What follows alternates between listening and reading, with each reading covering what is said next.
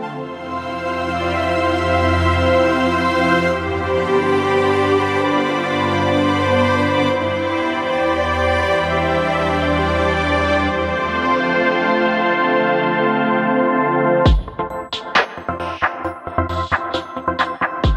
friends, welcome to the Skyline Church podcast. I'm Jonathan Middlebrooks, one of the pastors here at Skyline Church.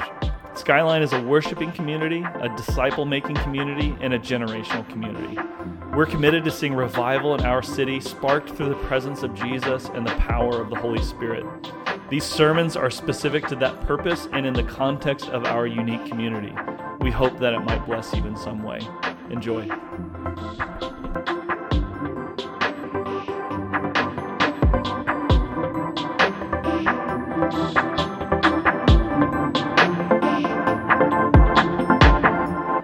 Name's Chase Dewey. I am the youth pastor here. Don't cheer for me. Um, I am the youth pastor here, and I love calling Skyline our church home. So if you guys are new today, welcome. Uh, come back next week when Jonathan speaks. so he gave me this task while also kindly bestowing upon me and Mallory to watch his kids for four days. So there is proof that God speaks in the chaos. So we love it. But yeah, here at Skyline, we've been pressing into the reality that God is a God that we serve and that God cares about his creation. He cares about his creation, he actually interacts with it. And one of the ways we see him interact is through revival. We have been working through scripture really for the last few months and really trying to familiarize ourselves with what it says in God's word. That way we can have our eyes open, ears open to see and hear what the Lord's doing in our city here in Oklahoma City. And so our prayer is that we see him move again in our city, in our day. And so we're going to launch ourselves into today's text, which is 2 Chronicles 31 through 9, if you want to turn there. It's a bigger chunk. We're going to get there in just a second, though. Uh, through, through studying revival, we've gotten the opportunity to read this guy who is very familiar with revivals. Uh, Jonathan quotes him all the time. His name is Duncan Campbell, but he has three characteristics of revival that are really important for today. And they are that we have a increased awareness of God. That's first, that's the first characteristic of revival. Awareness of God. Second, deep conviction of sin. And then thirdly, physical manifestations, however that happens. So, but I really want to focus on the first two because that's important for today with the uh, awareness of who God is and the deep conviction of my sin, our sin. So, as I become more aware of Him and His character, His being, His like when I fam- enter into His presence, I'm actually struck with how different I am than Him. And that's a good starting point for us. When we, when we get into his presence, we should see the distance a little bit of, ooh, you're holy. you're holy. You're different. But the really convicting thing is, too, is we find in the Old Testament with Yahweh speaking to Moses saying, Be holy as I'm holy. That's, that's a command to Israel. And then you're like, Well, Jesus didn't say that, you know? Yes, he did. In the Sermon on the Mount, he says, Be perfect as your heavenly Father is perfect. So there is this urge for us to become more like him and less like us, okay? And that's a great launching point for us as we launch ourselves into the story of Hezekiah. And quick summary before we dive into the nine verses is Israel was run by a lot of bad kings, a lot of bad kings. And Ahaz, Hezekiah's dad, was one of those bad kings. He built hills all throughout the country where he would put up these Asherah poles, uh, basically these, sacri- these places to sacrifice to other deities. So he's leading Israel astray in the ways of idolatry. And he actually shuts the temple doors down. He gathers all of the stuff in the temple, chops it all up, burns it. All right, so not a good dude. The Lord's not very pleased with Ahaz. But Hezekiah somehow comes out of that and does the complete opposite of his father. He, does, he redoes, he re redoes the damage. That's not it. He re, help me here. Rebuilds the temple. Yeah, there we go. Redoes, he, undo, he undoes the damage done. I get an amen? Can I get an amen? Wow. We got there. But he takes over at 25, which is scary because I'm 26 and I can't even talk up here. And he's the king of Israel. But he really follows, he, he follows the Lord. He just urgently is like, okay, we're getting back to this. He opens the temple, he rebuilds the things inside the temple, he purifies it. He gets together the priests and the Levites and says, it's time to consecrate yourselves because they had, they had been abandoning their post to minister to the Lord. And so his leadership really leads Israel in a really good direction. Back, they're, return, they're returning to the Lord, which is amazing. So we're gonna read real quick. I know it's long, but we're gonna get through it together. Hopefully, I can speak. Verse one Hezekiah sent word to all Israel and Judah, and also wrote letters to Ephraim and Manasseh inviting them to come to the temple of the Lord in Jerusalem and celebrate the Passover to the Lord, the God of Israel. The king and his officials and the whole assembly in Jerusalem decided to celebrate the Passover in the second month. They had not been able to celebrate it at the, at the regular time because not enough priests had consecrated themselves and the people had not assembled in Jerusalem. The plan seemed right both to the king and to the whole assembly. They decided to send a proclamation throughout Israel from Beersheba to Dan, calling the people to come to Jerusalem and celebrate the Passover to the Lord the God of Israel. It had not been celebrated in large numbers according to what was written.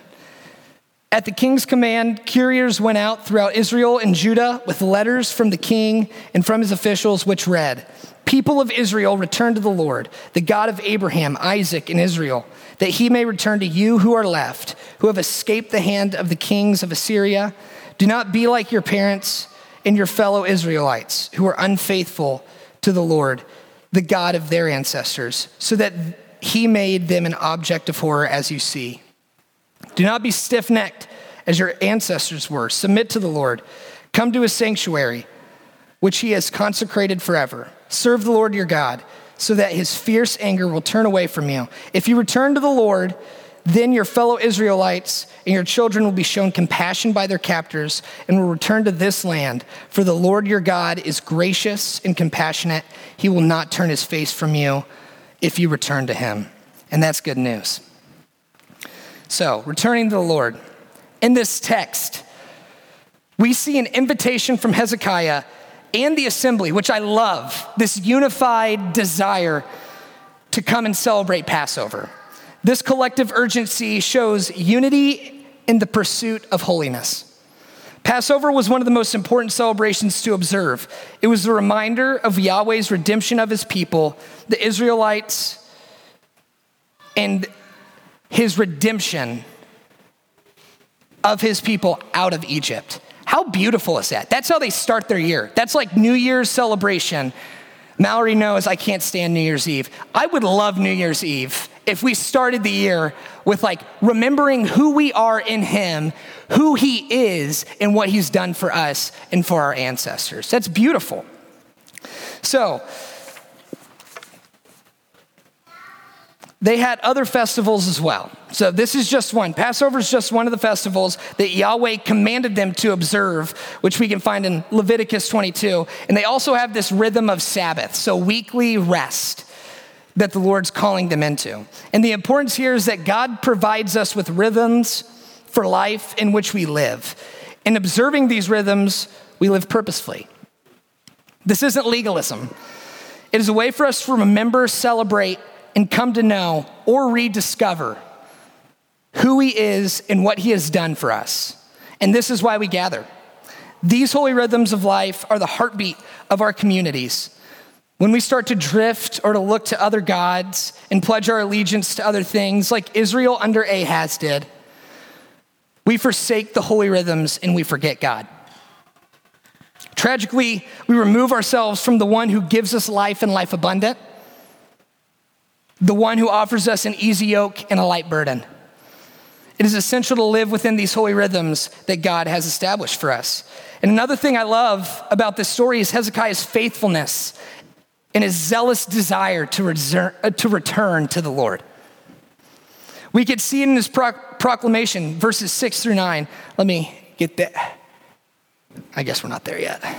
But in verses six through nine, we see it. Rather than wait until next year, he's like, We're doing this now. We're doing it now. And that, reading that part specifically, really convicted me as I went through this process because how often does the Lord, the Holy Spirit, move in my heart and I put him off? I'm like, ah, I got this other stuff I got to handle real quick, and then I'll get to that, and I never get to that thing. It happens frequently. I'm sure I'm not the only one that struggles with that.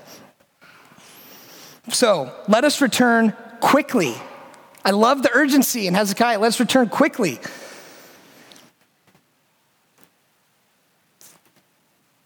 And most of all, it reminds me of the verse in Hebrews 3:15, which the author of Hebrews, it's contested. Some think Paul wrote it, some have no idea who wrote it. So I'm going with the author, so everyone's happy here. Uh, the author of Hebrews is reflecting on Psalm 95 when he writes, If you hear his voice, do not harden your heart today. I just want that to sink in as we continue to move through this. But like, let's stop and make space for that. If you hear his voice, do not harden your heart. The Lord loves soft hearts. Soft hearts are hearts that return to him quickly. And so now we can jump into the decree because I want to focus a little bit on here and then we can break it down a little bit more. But if we look at his proclamation again, and I, I, highlighted the points that are that, that really pop in here, but he is urging the Israelites to return to the Lord, become faithful unto the Lord through submission and service, and rest assured that when we return, we will be met by a gracious, compassionate God who will not turn his face from us. That's good news. And let's examine this just a little bit more through some questions. The first question why do we return? What's the importance of that? Why do we return? Because we've recognized an issue. The Holy Spirit's illuminated something in us that's out of alignment. And the issue most of the time is we've just abandoned the Lord, we forgot Him. We forgot the way that He has established for us, the holy rhythms that we are uh, that were established for us to live into. And so, think back to the characteristics I talked about at the beginning, those first three where you have Duncan Campbell talking about uh, awareness of God's presence, deep conviction of sin. So, awareness of Him, awareness of my flaws. And this question makes us aware of the lack of His presence. It's the lack of His presence that's, we need it.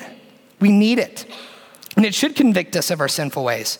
And it's here that we are like the younger son who was reminded of his father's house. house in the midst of filth and lack. I'm talking about the parable of the prodigal son. When he is at his, he's at the end of himself. He's aware that at my father's house, at least there's abundance. I'd be able to have a meal. I might be a servant, but I, I, I'd at least get to eat. Wouldn't have to be covered in filth. And so, next question how do we return?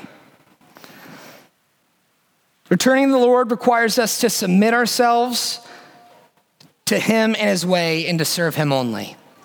And I know those aren't words that we like. I don't necessarily like them myself.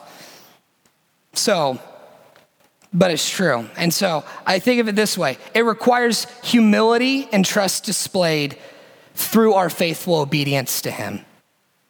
That's submission.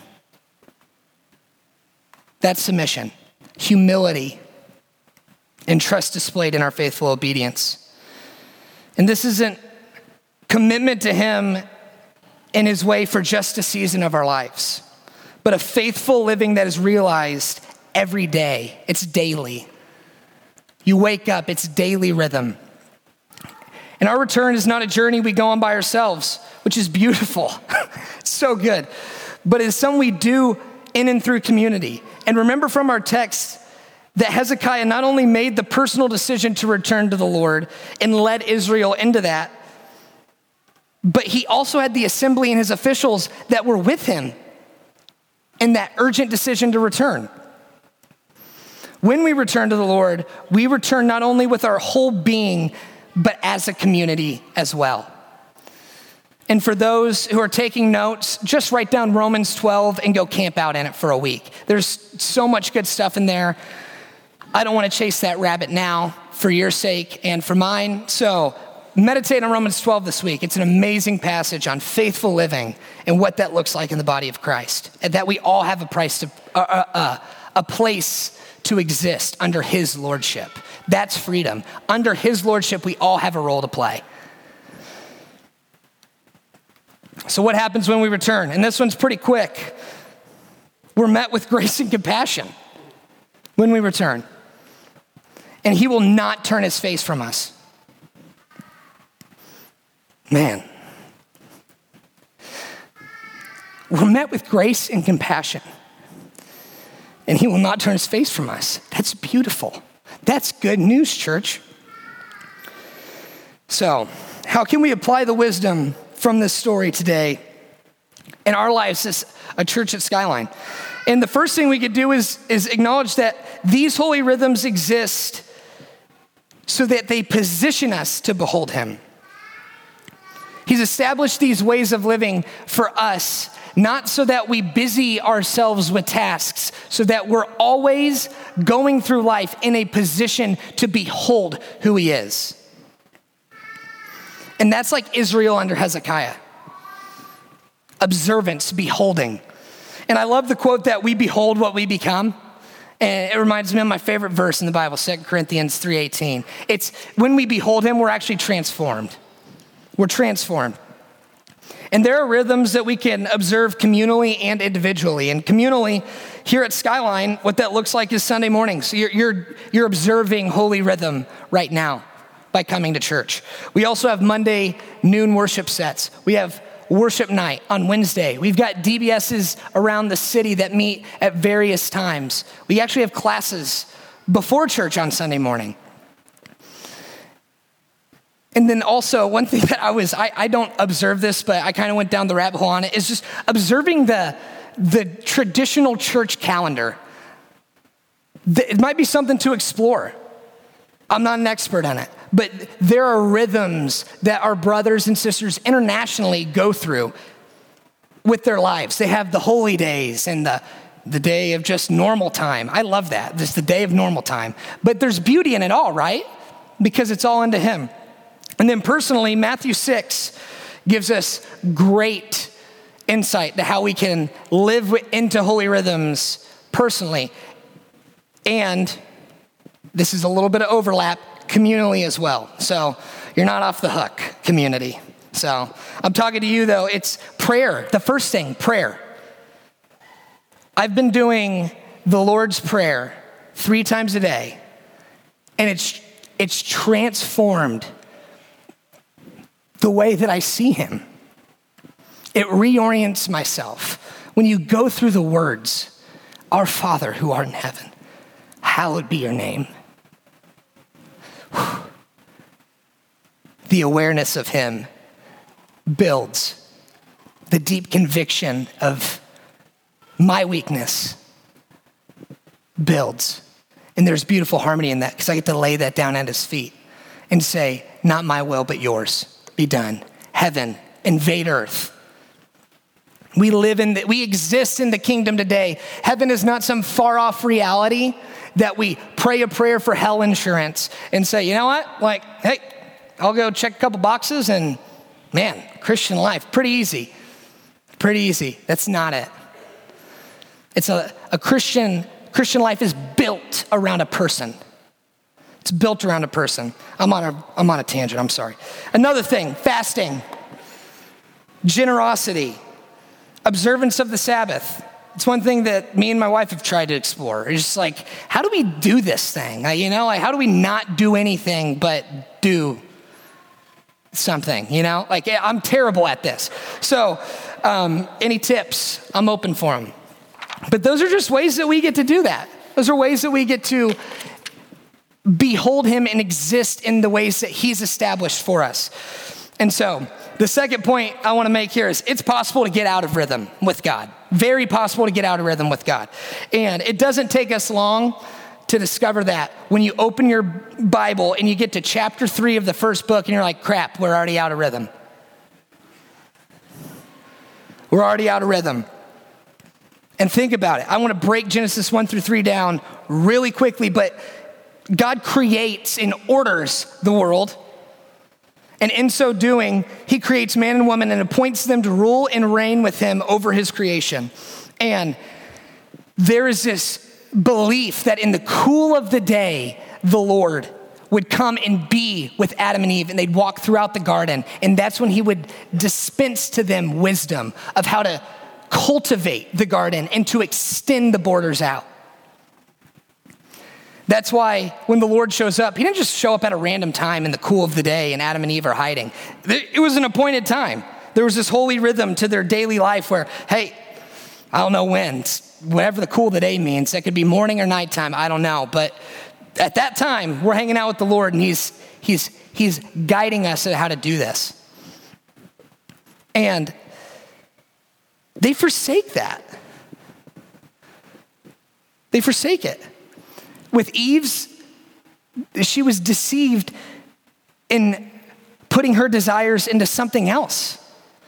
She desired the fruit. And Adam just stood passively by. He just stood there.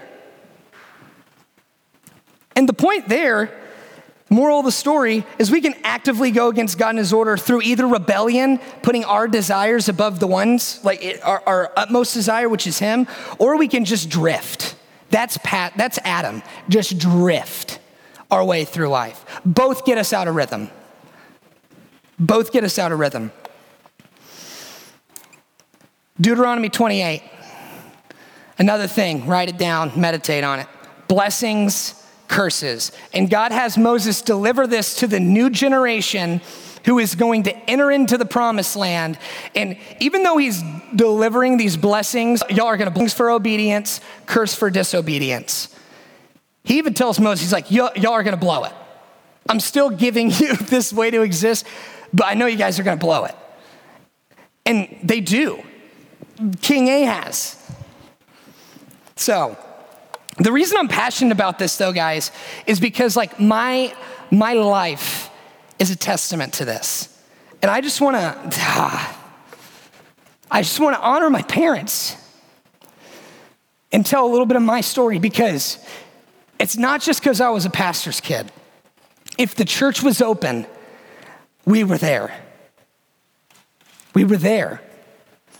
And it's not like, I just, as the youth pastor here, Parents, show up.